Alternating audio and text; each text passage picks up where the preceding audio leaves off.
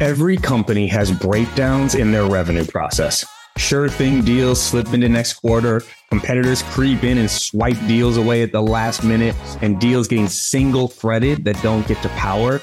These are just a few examples of revenue leak, but there are a ton more, and they're preventing your team from reaching their sales targets. That's why I'm such a big fan of Clari's revenue platform. It's the only tool that actually helps leaders take control of their revenue and thrive through any market conditions, especially when things get tough. You can't afford to miss a single detail, but you also can't be leading by gut. Clary combines the science and the art of sales and sales leadership. So go to clari.com if you want to answer the most important question in your business. Are you going to meet, beat, or miss on revenue?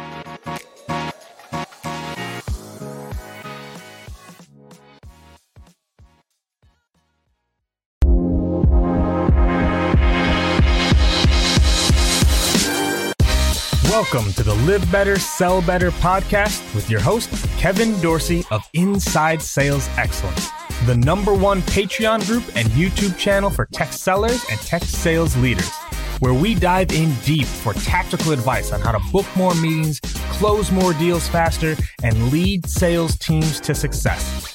But we don't stop there. We also focus on the person in salesperson. We talk about mindset, goals, time management, and so much more. So thank you for listening. And if you're interested, head on over to patreon.com slash inside sales excellence. Now with that, grab a notepad, get ready, and let's dive into the good stuff. Let's rephrase it from the sales process to the relationship process. Mm-hmm. Where does it begin? How do you start the relationship mm-hmm. building process? I think it starts with yourself having the right mindset, right? sailing. Uh, if if I if I have a bad morning, let's say my my wife, you know, puts peanut butter in my coffee, and I and I get I snap, right, or something crazy like that, right? I, and I know I'm on tilt, and then I go to the office and I bring a bad attitude. Well, already now I'm eroding my culture. I'm eroding my team. I'm going to get judged because I think I'm so great. I can just treat people like that. And then my customers are going to feel it. My prospects are going to feel it. So I think the step one, you gotta, you gotta start the day with positivity. And I, in the first chapter of my book is about treating people the way you want to be treated. It was, it was taught when we were kids. Yet when we get in these corporate America, we're, we're allowed to be uh, a-holes to each other. We're allowed to get mad at the admin. We're allowed to treat he or she with disrespect. We're allowed to um, get frustrated with people or flip someone off on the road.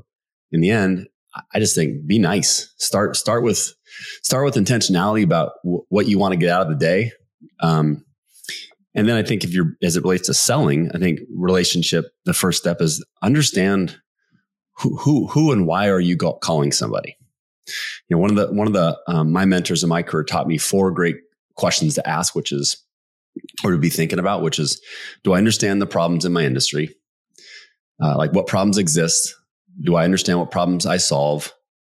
Do I understand how I solve them better or differently than my competition? And do I understand my proof? Like so simple, yet most companies I work with have no clue those four questions. No. Zero. And I, and I love that. You used one of my favorite words, intention. It's my fa- one of my favorite words. I, am on camera being asked like, what do I think I have superpower? It's like I'm intentional. One of the themes for my sales org for an entire year was execution with intention, mm. right? Because like most, you know, most of the time we don't succeed in life because we don't execute.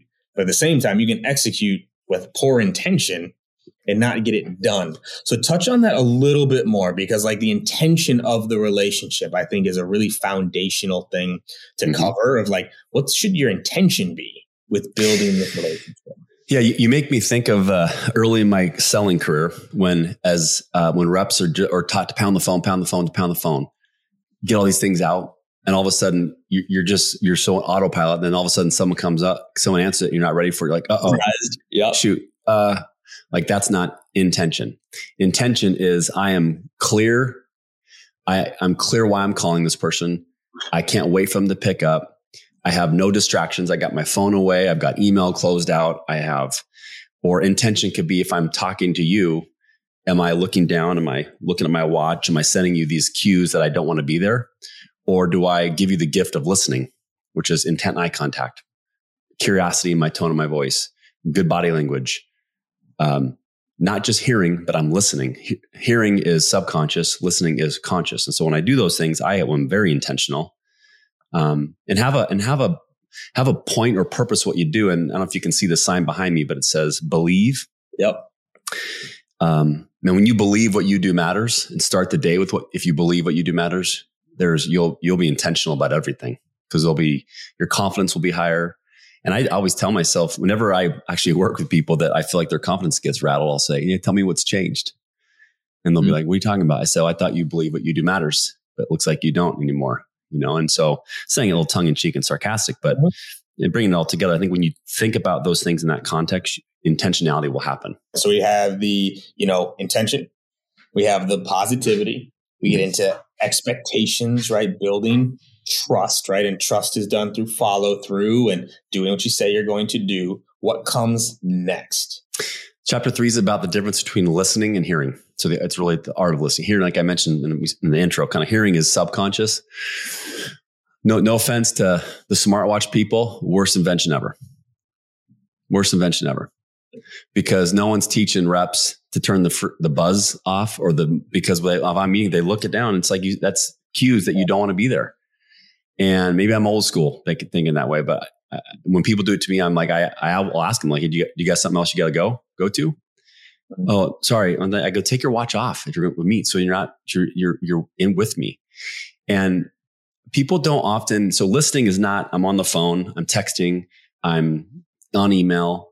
And, you know, we as humans, they like to say, you know, we're, uh, I'm a great multitasker. BS. No one is. No one's a good multitasker. If you are intentional, like you, your favorite word, KD, and you listen and you document what you listen and you understand what's going on in someone's business. And I, I got taught a great a question framework. Hopefully people are taking notes right now. This is gold. If you write it down, it's called TED based questions. Tell me, explain, describe. And it's not just the first level, like, hey, you know, tell me one thing that's going great in your, in your, in your world, Mr. Mrs. Client, and one thing you might change. And once they give you something and you say, tell me more, tell me more about that. Describe why that's important to you. Explain what you like to see differently and just, but give them space to, to answer. When we listen mm-hmm. to a prospect, I don't know if you've seen this, but so too often sellers will ask two questions inside of one question and you confuse yeah. the prospect. And so now I'm like, well, what question should I answer? And so I teach my my clients. It's called the I mean, in virtual selling, like a th- three tap rule. Client can't hear you tapping the, your finger, but if you ask a question, tap your finger three times to let them think. And in listening, in, in the power of listening, if we can hear two words in a meeting, which is great question, that made you made them think. And to me, that's how I measure success on meeting. If I made a client think or prospect think, I know I'm on the way to becoming uncommon. How do you teach a team, you know, an individual, like how to sound more curious? Because mm-hmm. I don't know yet if you can make someone more curious, but I do believe you can teach them how to sound curious. Mm-hmm. So talk a little bit more about that because I think that's gold in all of this. Yeah, I um, I'll give you an example. Uh, that one of my favorite questions I ask every new prospect to start even in meetings I'm, I'm, I'm still going on. And it was a, a, question I got taught late in my sales career that I is gold if it's done right. So the example would be, say we're going to go to a meeting. You, you're the prospect. I'm the seller. And if I come with an agenda and like, all right, KD, I'm excited to meet you. Here, here are the things that we're going to be talking about. Well, that's about me, the seller, not you, the prospect. In the end, I want to make it about the prospect. So the question they taught me, which is all about curiosity, is I might say, "Hey, KD, th- you know, thanks for time today." I'm role playing this out loud. Thanks for time today. Um, I have I prepared an agenda for some things that um, to hopefully cover, but the most important thing I want to know, tell me what would be an ideal outcome for you in the 45 minutes we have today, or describe for me what what a successful outcome would be in the time we have today. And when you ask that with the right tone, and you notice my, my voice fluctuate a little bit, which showed I'm curious, you get the answer to the test. And I've yet, I, I still have a 4.0 KD when I have the answers to the test. I've not messed that up yet. Right. Oh, yeah. So being sarcastic. But when, and sometimes I'll get sellers that will push back and be like, well, why would I want to ask them that? It's my, it's my meeting. I'm setting the agenda. True. But Jeez but but think about it. Would you rather talk about things that are important to you or important to the prospect? And if we don't ask that question in the very beginning, we don't give ourselves a chance, Uncle Rico moment coming here again, to be audible at line scrimmage, be ready to understand, okay, if I'm ready to be talking about this, but they, they want to talk about more about A or B or something else, well, then I need to pivot and be ready to talk about that. Mm-hmm. So I think back to your curiosity, once we ask that question, they respond, we give them space, and then we apply TED. Tell me more about that. Too often, I'm sure you've heard the sellers, sales reps say this. Oh, I don't like to role play KD because I don't sound like that in front of the customer. BS. Mm-hmm. I, I, can't I can't practice because mm-hmm. it's just it's it's not it's not um it's not real. Well, that's your mindset. In the work I do at Limitless Minds, I've le- I'm around some crazy smart um, brain science people, mm-hmm. and one of the things I've learned is that this the, the things we say to ourselves.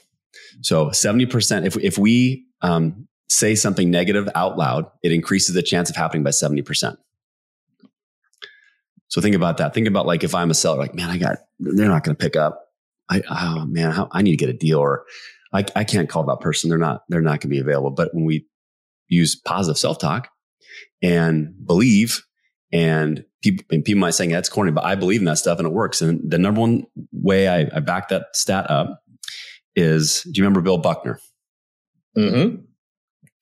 And why, and why do you remember Bill Buckner? Because he let the ball through his legs to the Mets, I believe. 19, 1986 World Series.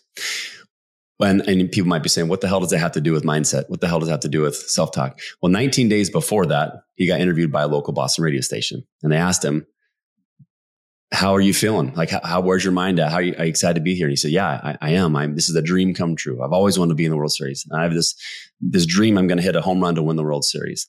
You know, the, the nightmare I keep having though is that I'm going to let a ground ball go to my legs to lose a World Series. 19 days before. Now, is he a prophet? No.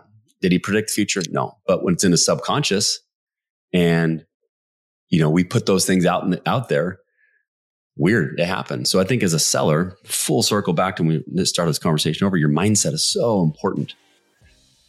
And, and removing words that create anxiety and replacing them instead with I will.